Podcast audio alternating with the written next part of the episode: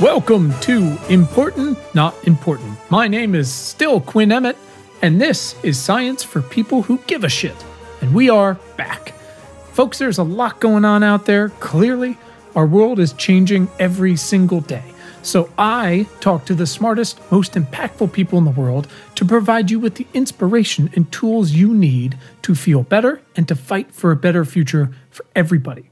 Those guests are incredible. They're scientists and doctors and nurses and founders and journalists and and astronauts. Uh, we even had a reverend, um, and you're going to get to learn from them every single conversation we have. Uh, some quick housekeeping: if you are new here. You can send questions and thoughts and ideas and guest recommendations to us on Twitter at importantnotimp, or you can email us at questions at important not importantnotimportant.com. Uh, you can join tens of thousands of other smart folks, uh, and you can subscribe to our free weekly newsletter. It comes out every Friday uh, at importantnotimportant.com. It is the most important science news plus analysis and action steps. Uh, third, our job board is hot, folks. There's over 100 jobs there right now. Uh, if you want to work in climate finance or uh, regenerative agriculture or biotech, uh, if you want to help solve the COVID data problem, uh, maybe you already work for a company or an organization uh, doing work like that. Either way, go to importantjobs.com and uh, there you can find all those awesome jobs and more. Or you can list your open roles there for free for a limited time. Um, our goal is to raise all boats, whatever the metaphor is. Uh, let's get people working on these awesome jobs on the front lines of the future. Um, on this week's episode, uh, I brought back our old friend and favorite human, Amanda Litman, uh, to explain to me, because I'm a moron, uh, exactly how you can use Snapchat, yes, Snapchat, to save democracy, to fight climate change, to make sure we don't blow it again in the next pandemic in your town, all from Snapchat in partnership with her amazing organization, Run for Something. It's so cool. I got to actually use Snapchat, was terrified, but I'm very excited now. So I hope you will be too.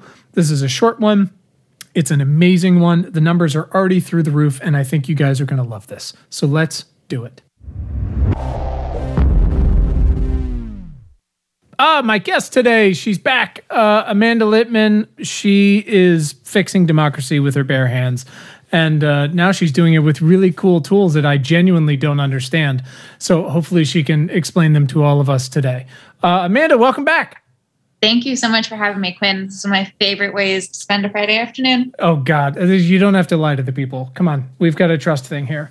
Amanda, you t- uh, tell everybody again what Run for Something is, and then we'll get into what you've done.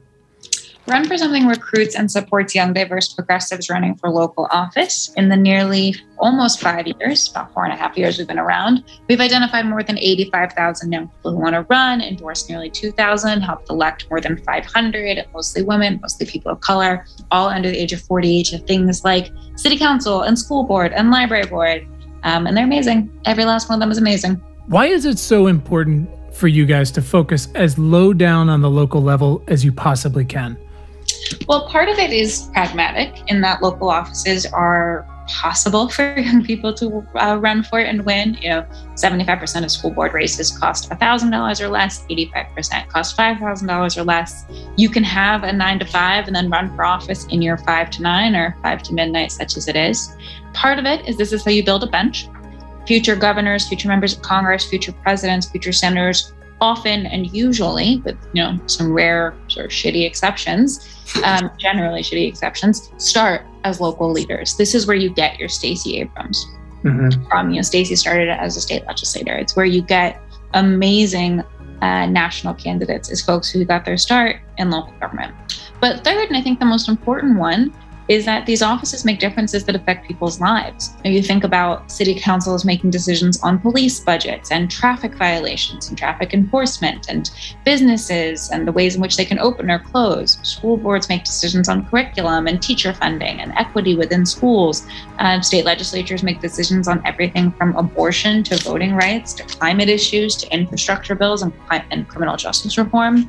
You know, we often say the lower on the ballot, the closer to your home, closer to your door these offices make or break the quality of people's lives. I think that uh, makes a hell of a lot of sense. I mean, we look around what's happening with school boards right now. It's super great. You ignore them until everybody decides uh, that parents should decide everything, and it's because they're being paid off by, for instance, fossil fuel institutions or the Koch brothers. So that's awesome. What have you done? You have opened this thing up to the the masses of of the young people. And there's a large segment of people who are like the young people all they want is a raise and they want this and to work wherever they want and this and this. And and my argument is always and I assume yours is similar is that young people in a lot of cases are not old enough to qualify for some of these higher offices so that's why they're marching because they don't have a lot of other options but also they're marching and they're doing this thing because this is at least through our prism here which is covering a lot of the make or break stuff we've broken a lot of it whether it's boomers or Gen X or whatever it might be, and we're at the tail end of it. These uh, kids often don't have a lot of other choices than to work in climate or whatever it might be. So you have taken the ethos of meet people where they are uh, and joined up with Snapchat, which I think I think I can find on my phone. What did you do? What is this thing? Well, I think it's worth leveling what Snapchat is for folks who may not be familiar, because you know I'm Please. 31. I'm not really on Snapchat. Um, I use it for work stuff and occasionally for jokes and the fun lenses, but it's not my preferred platform. I'm an Instagram person primarily. That being said, Snapchat reaches 90% of Americans between the ages of 13 and 24. If you are not in that demographic, that's probably why. But if you ask any 16 year old or 21 year old what their preferred social media platform is, it's probably going to be Snapchat, Snapchat, and maybe YouTube. This is a real space where young people are thinking about how they communicate with friends, um, what kind of content they're consuming. And in particular, it has been an incredible source for civic engagement. Ahead of the 2022 2020 election, Snapchat helped register more than a million young people for the first time. When you turn 18 on Snapchat, um, they send you a little notification telling you to register to vote. It's got a really powerful civic engagement program run by this incredible leader named Sophia Gross and her team about a year ago, maybe a little bit more at this point, Sophia reached out to me to say their team was thinking about what they could do around candidate recruitment, and she wanted to talk to some of the pros. So we started talking. We downloaded lots and lots of information. And over the last year, helped them develop what ultimately is the first of its kind in app tool to sign up and learn more about running for office. So anybody on Snapchat can open it up. You type in run for office, you know, in the little. Hold on. We're going to do this live. Hold on. Snap chat. No one has less of an idea how this thing. Okay, okay. What do I what do I do? So it opens up on the little camera. Yeah, it's just me. No one wants to see that. Where? How do I? Where do we go? Go up to the little magnifying glass in the top left hand corner. Okay. Type in "run for office." Run. And you might see "run for something" Snapchat up there, but more importantly, you'll see a little thing that says like games and minis. Mi- yeah, it says "run for office" mini. What's a mini?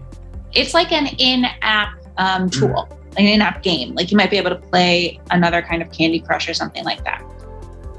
Or fix democracy. That's that's what the level we're at. got, got it. So you're going to see like a pretty. You'll see the screen with like the blue and the red. Yep. And you can click or tap uh, get started. Get started. I'm. I want to come back to nominate friends because I'm going to put a lot of the three young people I know on blast here. So, so enter your zip code. I'll enter my zip code. Okay. And then you can you see a screen with a bunch of Bitmojis. It should be your Bitmoji. So mine is like little girl with bangs, um, holding up a bunch of different issues. You can pick some issues you care about. I so mine are just pictures of the issues because I think I haven't maybe set up my Snapchat Bitmoji. Set up your Bitmoji. Yeah, well, yeah, mine yeah. a little girl with bangs and a vote T-shirt because okay. I'm brand. So you can pick the issues that you care about. Okay. Do I pick more than? Let's pick a couple here. Okay. Pick as you want. Okay. Uh huh. Uh huh. Uh huh. Okay. And filter. Explore positions. Wow. Okay. So it's got. I put in my address uh, in Virginia, and it's got county legislature, county executive head. That sounds exciting. U.S. representative. We're not ready for that. No, pick one of the county ones just for fun. Not pick one of my state representatives. County legislature. Uncontested last cycle. The county legislature or executive board is the governing body of the county and exercises broad policy making authority. The board is charged with implementing policy and overseeing the county budget process and allocation. Find find elections. Now I put in my whole address. Got it. Okay. And then this is so exciting. Wait, are you I'm doing Did- this for my address. I was gonna say, did I like inception myself? Are you signing me up for office to run for office right now? Not quite yet. Wow. Okay, so it gives us filing deadlines, election dates, minimum age. That's helpful. Um, this is so exciting. Then you should be able to, um, on the page you see, click next, like tap Yeah. next, Yeah. And then it should say congratulations, right? It says so exciting. Now let's get you the support and resources you need to run for office. Tap again. Uh huh. Sign up. Learn more about partners that can support you. This is so exciting. And this is where you can sign up with Run for Something, like more Ah. than 4,000 young people have in the last. Yeah. Wait. So tell me, how long is it? When? What the hell day is October fifteenth? How long has it been live and how's it going? So it's been live for about 10 days. Um, we launched October 4th, October 5th. Um, in the first week, I don't have updated stats for you as of this morning, but at least in the first week, more than 2 million people interacted with the mini. And um, more than 24,000 signed up with one of the partner organizations, including more than 4,000 with Run for Something. Uh, something like 46,000 recommended a friend, which is so cool. That's awesome.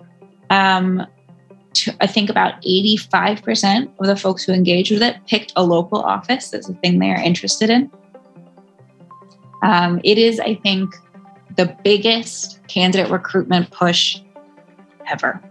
Millions of young people opened Snapchat and saw right up top run for office. Oh, if you go back to like the little magnifying glass Uh huh. and you type run for office, and then you scroll down and you see it under lenses, So I've got Run for Office Mini and Run for Office. Uh, I think the Run for Office Mini Okay. under lenses, and then it should open back up to your camera. Ha!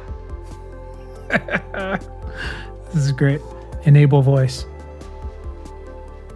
This is so exciting. Say, I want to run for office. I want to run for office. Hey, look at that. God, technology is so cool or devastating, but in this case, it's really great. It's super cool. It's super, super. Should I just take a screenshot and send this to my wife and see how that goes? Yes. Um, this is so awesome. So here's a question: When I was back in the what do we call them, minis, and I hit the uh, oh, and it shows me my recents. that run for office, and I hit uh, nominate friends, which I'm 100. uh, First of all, I'm going to add some friends to Snapchat, and it popped up and said you've been nominated. How do who? How do I see who uh, did that? Or I think you have to send it to someone. okay, gotcha. Okay, You choose to send it to someone, and then you will get to see within your Snapchat sort of um, your conversation whether they've engaged with it. We know that, especially for young people, being told by a member of their family or one of their friends or someone who really knows them is a really powerful driver for somebody thinking about running for office because it's someone who like really knows you, and if they believe you can do it, pretty cool. Yeah, and it, I mean, and it seems again, you know, for our prism, and I think that's where we've always, I've tried to focus my conversations with you is, is, you know, look, you look at climate change is, is this huge global. Th- I mean, the winds are slowing down in Europe, right? It's crazy, but th- but it is the air you breathe, it's the water you drink, it's the it's the soil you you plant in. Like that is at home, right? That is these local offices, and that's what matters. It is your county, for example. What did what did I say? The county legislature there, who's going to decide whether or not to put in maybe not just bike lanes, but protected bike lanes, right? Which are not only going to make you healthier, but are going to reduce street level pollution in your neighborhoods, right? Or they're going to decide to, uh, it's probably some combination of the school board and the county that would decide to um, step up and try to get some of this money that may or may not happen to uh, electrify school buses, right? Which again makes your kids healthier, makes your streets healthier. And so it seems like this is so perfectly suited for that because it's young people who are frustrated but this is this is the tangible change you can touch and feel right the idea here is really normalizing the concept that everyone and anyone can take ownership of our democracy by running for office. That it's not just enough to vote, it's not just enough to volunteer, it's not just enough to give money, that you should at least consider stepping up as a leader. And that isn't just limited to rich old white men who are historically not interested in fighting for things like climate change. Um, whereas young people, we know some of the number one issues that when you had a chance to like pick the issues you care about, yeah. climate was in the top five. Yeah. This is something that young people are really fired up about. And we know that when they run for local office and they center climate as part of their campaigns, they then actually govern on it, which is so cool to see. Could you take a step back? You said some statistics earlier, and I know you've shared them with me before, but I'm a moron. Let's keep that in mind. How much do, do one of these races typically cost? Because I think this is an important thing for people to wrap their heads around. 75% of school board races cost $1,000 or less, 85% cost $5,000 or less. You know, the average budget for a run for something candidate is somewhere between, between 10 and 20 grand. These races are, yeah, they're expensive relative to like lunch at Chipotle, but they are not at all that expensive compared to either the price we pay if Republicans win them or what you think you see on cable news when you're watching them talk about congressional or statewide races.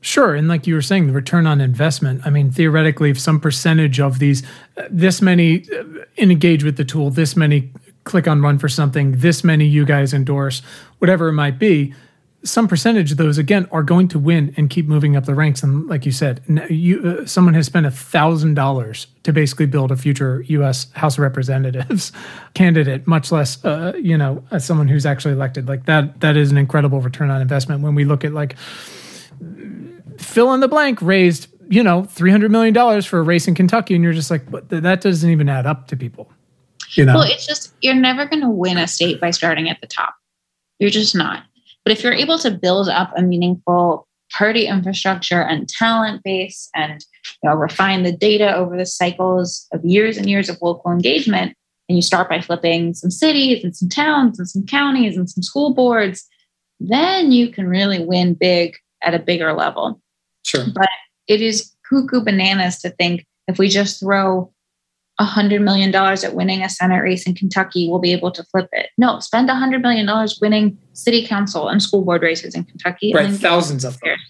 Yes. Right. And again, this matters. I mean, look, there's there will be another pandemic someday, and we look at, um, you know, you see the headlines about this much of the funding that was designated for localities and schools and whatever it might be hasn't actually been handed out. That's usually not on the federal government, which can be a clusterfuck in a lot of ways, but a lot of this is on counties who just have no reporting that are built out for this. They don't have systems, they don't have data, they're using fax machines. Like, you can fix that.